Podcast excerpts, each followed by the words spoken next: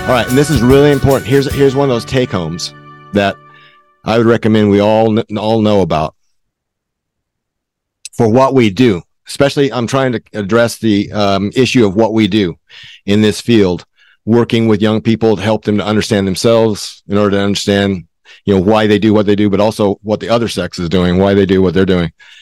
At puberty, which is again about 11.5 for males, their androgen levels, which androgen is testosterone and all the other male, primarily male, although both sexes have both of these.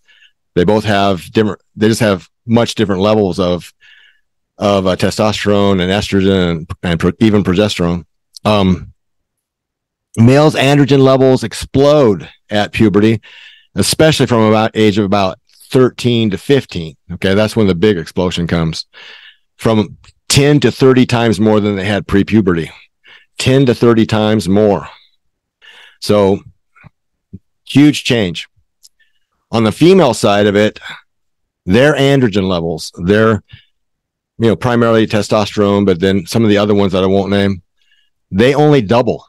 Okay. So here's where you have the big change. Here's where you have, maybe you could have a female and a male swimmer swimming competitively, as a second graders, because they're real close in their testosterone levels.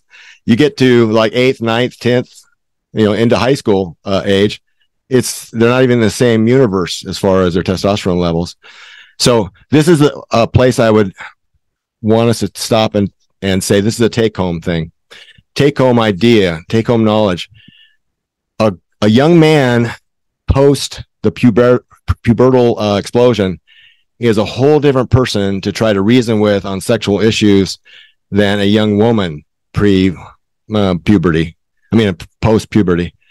Because she only has doubled her testosterone levels, and testosterone is a sex-seeking hormone. So it's a sex-seeking hormone. Estrogen is a sex-receptive hormone. Okay, so again, this is where the big difference comes in. The big sex difference really begins between the two sexes.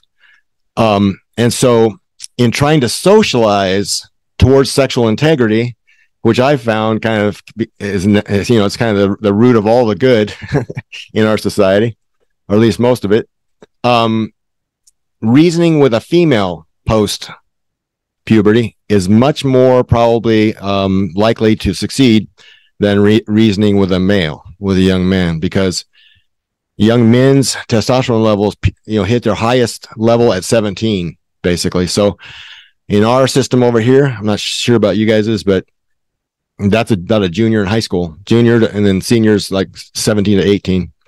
So my first take-home big idea that I would advocate is our efforts at promoting sexual integrity should be skewed in the direction of the females if we want to try to make the best progress possible, because they're the ones that are going to have the ability biologically to listen better. And what the research has shown is that they do socialize in that direction much easier than these boys and young men. Absent the effects of pornography, high-speed internet pornography, which especially on the male side of things, I think dampens down the normal sex drive that they would have towards, the actual females side of things and that type of thing.